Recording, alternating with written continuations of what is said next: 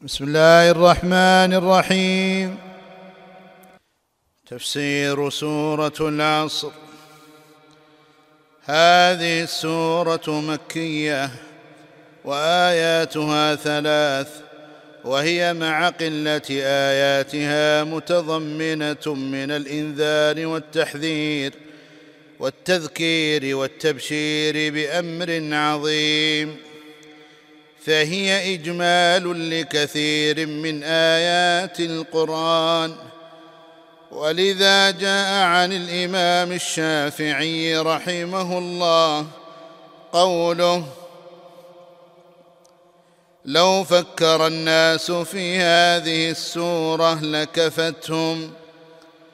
وجاء عن الصحابة رضي الله عنهم أن الرجلين منهم إذا التقيا لم يفترقا حتى يقرأ أحدهما على الآخر: والعصر إن الإنسان لفي خسر، ثم يسلم أحدهما على الآخر.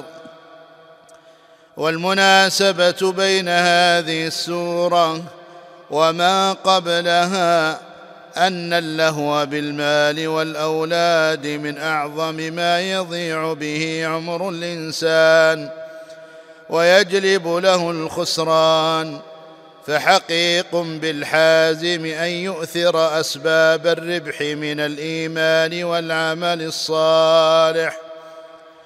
الآيات: والعصر إن الإنسان لفي خسر إلا الذين آمنوا وعملوا الصالحات وتواصوا بالحق وتواصوا بالصبر.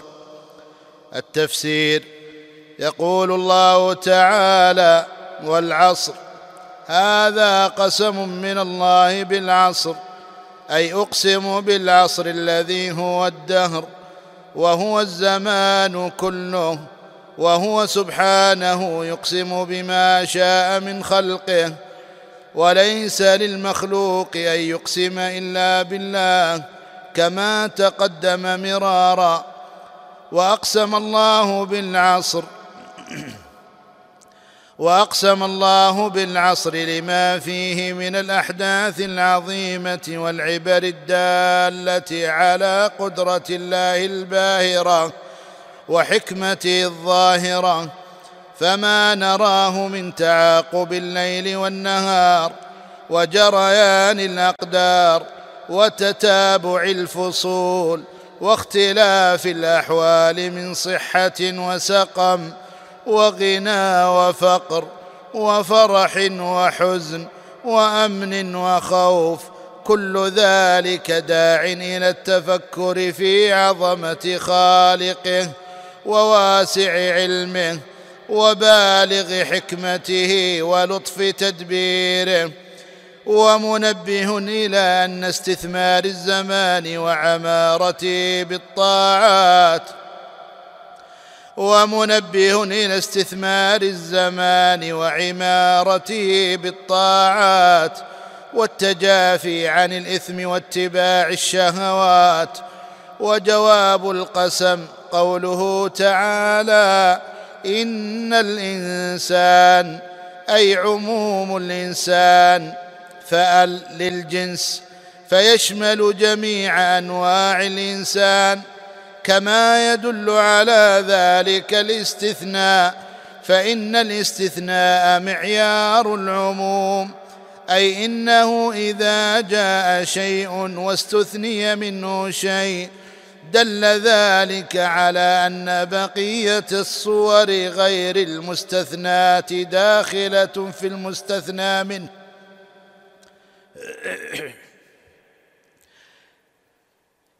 كما يدل على ذلك الاستثناء، فإن الاستثناء معيار العموم، أي إنه إذا جاء شيء واستثني منه شيء دل ذلك على أن بقية الصور غير المستثنى داخلة في المستثنى منه، فيكون عاما إلا في الصورة المستثنى. لفي خسر أي نقص وهلكة. والخسر والخسران بمعنى واحد كالكفر والكفران. وتنكير خسر لتعظيمه، المعنى أن جميع الناس منغمسون في خسر عظيم في جميع أحوالهم بإيثار الدنيا واتباع الشهوات وغمط الحق وصرف العمر فيما لا يجدي. هذا هو الأصل في كل إنسان، ولهذا أكد الله تعالى الخبر بإن ولهذا أكد الله تعالى الخبر بإن واللام، ثم استثنى من ذلك أهل الإيمان.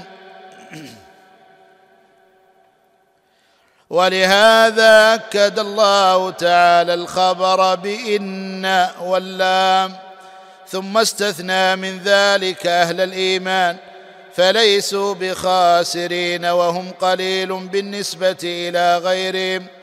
قال تعالى: إلا الذين آمنوا بالله وملائكته وكتبه ورسله واليوم الآخر والقدر خيره وشره.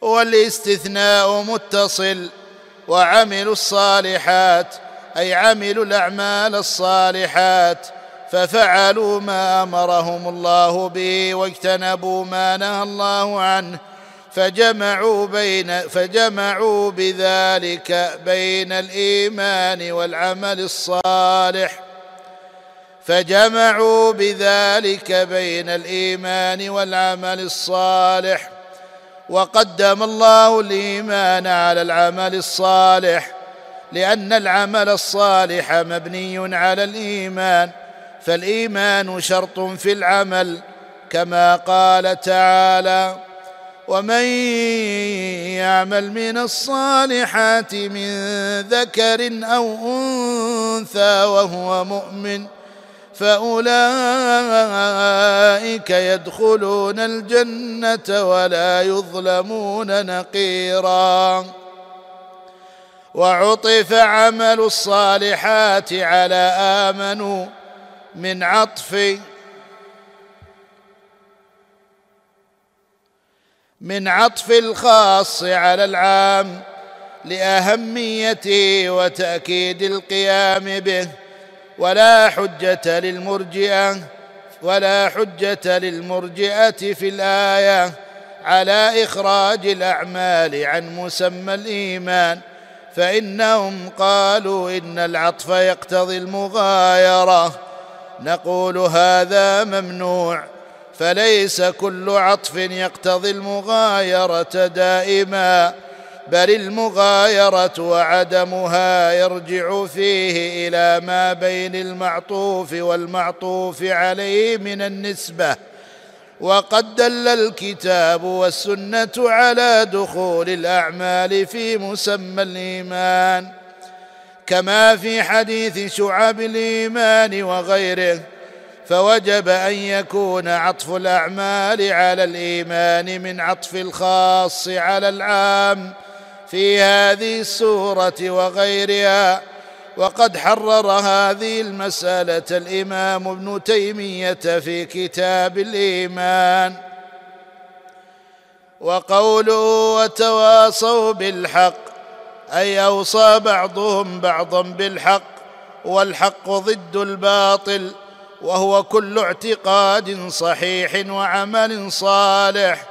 وتواصوا بالصبر، أي أوصى بعضهم بعضا بالصبر على الشدائد والمصائب وعلى الأمر بالمعروف والنهي عن المنكر وعلى حبس النفس عن المعاصي. ومعلوم أن الجنة حفت بالمكاره، فلا بد من التزود بزاد من الصبر لسلوك طريقها. وكرر الفعل وتواصوا تأكيدا لشدة الصبر ومجيء الأفعال بصيغة الماضي تواصوا يشير إلى تحقيق يشير إلى تحقيق إلى يشير إلى تحقق وقوع ذلك منهم. وفي الآية الحث على مصاحبة العلماء والصالحين، فإنهم يعينون على معرفة الحق ويدعون إلى العمل به والثبات عليه. وعطف التواصي وعطف التواصي بالصبر على التواصي بالحق وعطف التواصي بالصبر على التواصي بالحق مع أنه داخل فيه، وعطف التواصي بالصبر على التواصي بالحق مع أنه داخل فيه من باب عطف الخاص على العام تنبيها لشرف الصبر وفضله، فإن عطفه على الحق يشعر بنوع مغايرة وتميز مع أنه مندرج تحته، كعطف جبريل على الملائكة في قوله تعالى: تنزل الملائكة والروح فيها، كما أن عطف التواصي بالأمرين على العمل الصالح مع أن العمل الصالح شامل لهما فيه دليل على أهميتهما. وتأمل كيف جاءت الآية بلفظ التواصي دون تآمروا وتناهوا، لما في لفظ الوصية من معنى العهد والعناية بالموصى والموصى به، وفكأنه فكأنه لعظم شأنه عهد لا يتهاون به فكأنه لعظم فكأنه فكأنه لعظم شأنه عهد لا يتهاون به. دلت الآيات على أن الناس جميعا في خسر إلا من اتصفوا بأربعة أشياء: الإيمان والعمل الصالح الإيمان والعمل الصالح والتواصي بالحق والتواصي بالصبر. وهذه الأمور الأربعة عليها مدار الفوز والفلاح، فإن الإنسان يكمل نفسه بالإيمان والعمل الصالح، ويكمل غيره بالنصح والإرشاد، فيكون حينئذ قائما بحق الله وحق عباده. الفوائد والأحكام: أولا، أن الله أقسم بالعصر وهو الزمان في جملته، كما أقسم بأجزاء من الزمان كالليل والنهار والضحى والفجر. ثانيا، أن الله يقسم بمخلوقاته، كما أقسم بالسماء والأرض والنفس والشمس والنجم والقلم. ثالثا، التنبيه إلى عظم شأن الزمان الذي هو عمر الإنسان في الربح والخسران. رابعاً، أن كل إنسان خاسر إلا من استثنى الله. خامساً، أن النجاة من الخسر مداره على الأمور الأربعة: الإيمان والعمل الصالح والتواصي بالحق والتواصي بالصبر والتواصي بالصبر سادساً، ضرورة الإنسان إلى العلم، فإنه لا إيمان إلا بعلم. سابعاً، أن ثمرة العلم والإيمان العمل الصالح وهو من الإيمان. ثامناً، اعتبار العمل في النجاة ففيها. تاسعاً، الرد على المرجئة الغلاة. عاشراً، اعتبار الصلاح في العمل، وجماع الصلاح الإخلاص لله والمتابعة للرسول صلى الله عليه وسلم. الحادي عشر، أن الناس يتفاوتون في الخسر بحسب, بحسب ما يفوتهم بحسب ما يفوتهم من أسباب الربح المذكور. الثاني عشر أن أخسر الناس هم الكافرون. الثالث عشر أن كل من عصى الله فهو خاسر بقدر معصيته. الرابع عشر فضل التواصي بالحق، وهو كل ما جاء به الرسول صلى الله عليه وسلم من العلوم والشرائع. الخامس عشر فضل التواصي بالصبر بأنواعه الثلاثة: الصبر على طاعة الله، والصبر عن معاصي الله، والصبر على أقدار الله. السادس عشر أن الصبر عماد كل بر وفضيلة. السابع عشر اعتبار الرفق واللين في الأمر بالمعروف والنهي عن المنكر كما يدل له لفظ الوصية. الثامن عشر أن الحق ثقيل على نفس الإنسان كالصبر، فلذا ندب إلى التواصي بهما. التاسع عشر أن المؤمن في ربح دائم وإن طال عمره بفعله الحسنات وبما يكتب له في حال عجزه. كان هذا المشروع برعاية أوقاف الشيخ علي بن عبد العزيز الضويان رحمه الله وغفر له ولوالديه وبارك في ذريته وجعله في موازين حسناتهم.